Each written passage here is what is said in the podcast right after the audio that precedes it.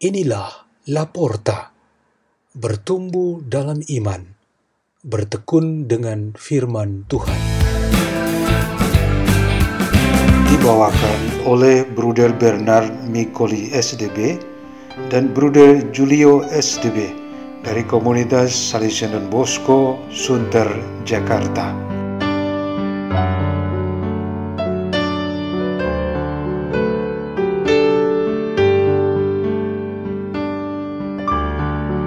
Bacaan dan renungan Sabda Tuhan hari Senin Pekan Biasa ke-17, 26 Juli 2021.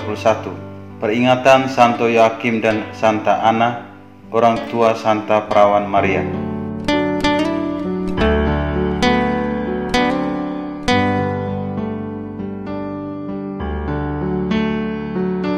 Inilah Injil Yesus Kristus menurut Matius. Sekali peristiwa, Yesus berkata kepada murid-muridnya, "Berbahagialah matamu karena melihat, berbahagialah telingamu karena telah mendengar.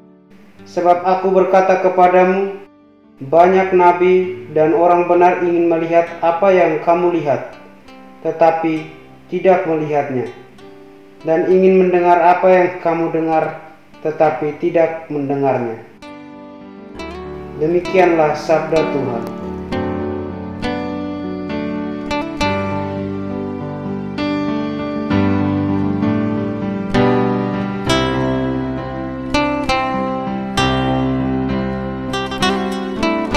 Tema renungan kita pada hari ini ialah kerinduan melihat Allah.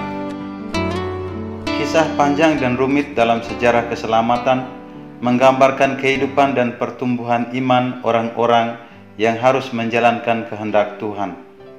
Komunikasi dan relasi mereka dengan Tuhan diwujudkan dalam perjanjian bahwa Tuhan akan menyatakan dirinya sebagai penyelamat umat manusia.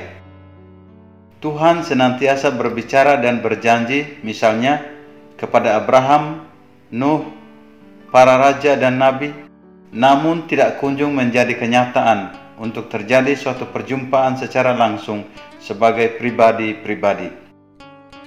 Suatu komunikasi dan relasi yang masih berwujud sebagai janji selalu memberikan kita konsekuensi untuk menunggu realisasi janji itu.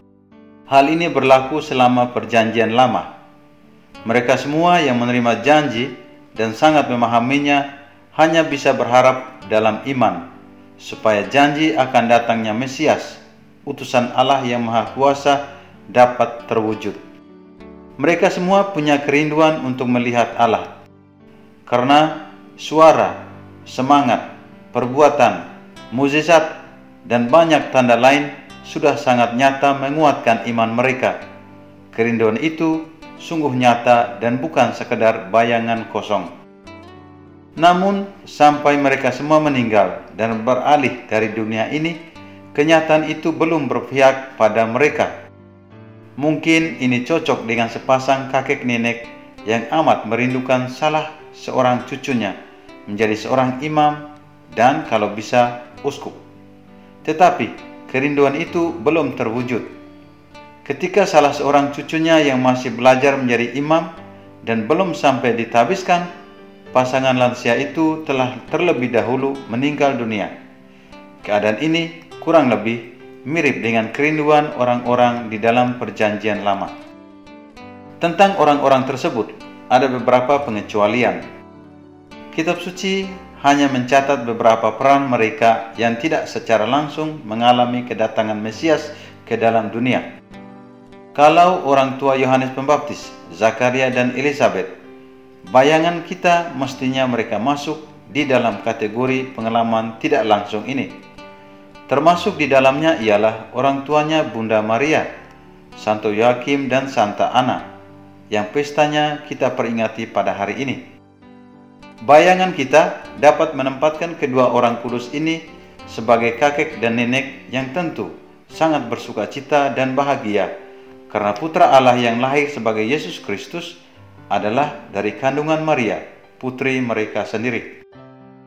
Ketika Yesus sendiri berkata, "Banyak nabi dan orang benar ingin melihat apa yang kamu lihat, ia menunjuk ke Santo Yoakim dan Anna, dan semua orang lain, termasuk kita, yang melihat dan mengalami Tuhan yang berinkarnasi di dalam dunia ini. Dengan dapat mengalami diri Yesus secara nyata dan pribadi, sungguh membuat kita orang-orang yang sangat beruntung. Kita patut bersyukur. Marilah kita berdoa. Dalam nama Bapa dan Putra dan Roh Kudus. Ya Yesus, semoga melalui peringatan Santo Yoakim dan Santa Anna, kami menjadi tetap setia kepadamu. Salam Maria, penuh rahmat, Tuhan sertamu, terpujilah engkau di antara wanita, dan terpujilah buah tubuhmu Yesus. Santa Maria, Bunda Allah, doakanlah kami yang berdosa ini, sekarang dan waktu kami mati. Amin. Dalam nama Bapa dan Putra dan Roh Kudus. Amin. La Porta, La Porta, La Porta.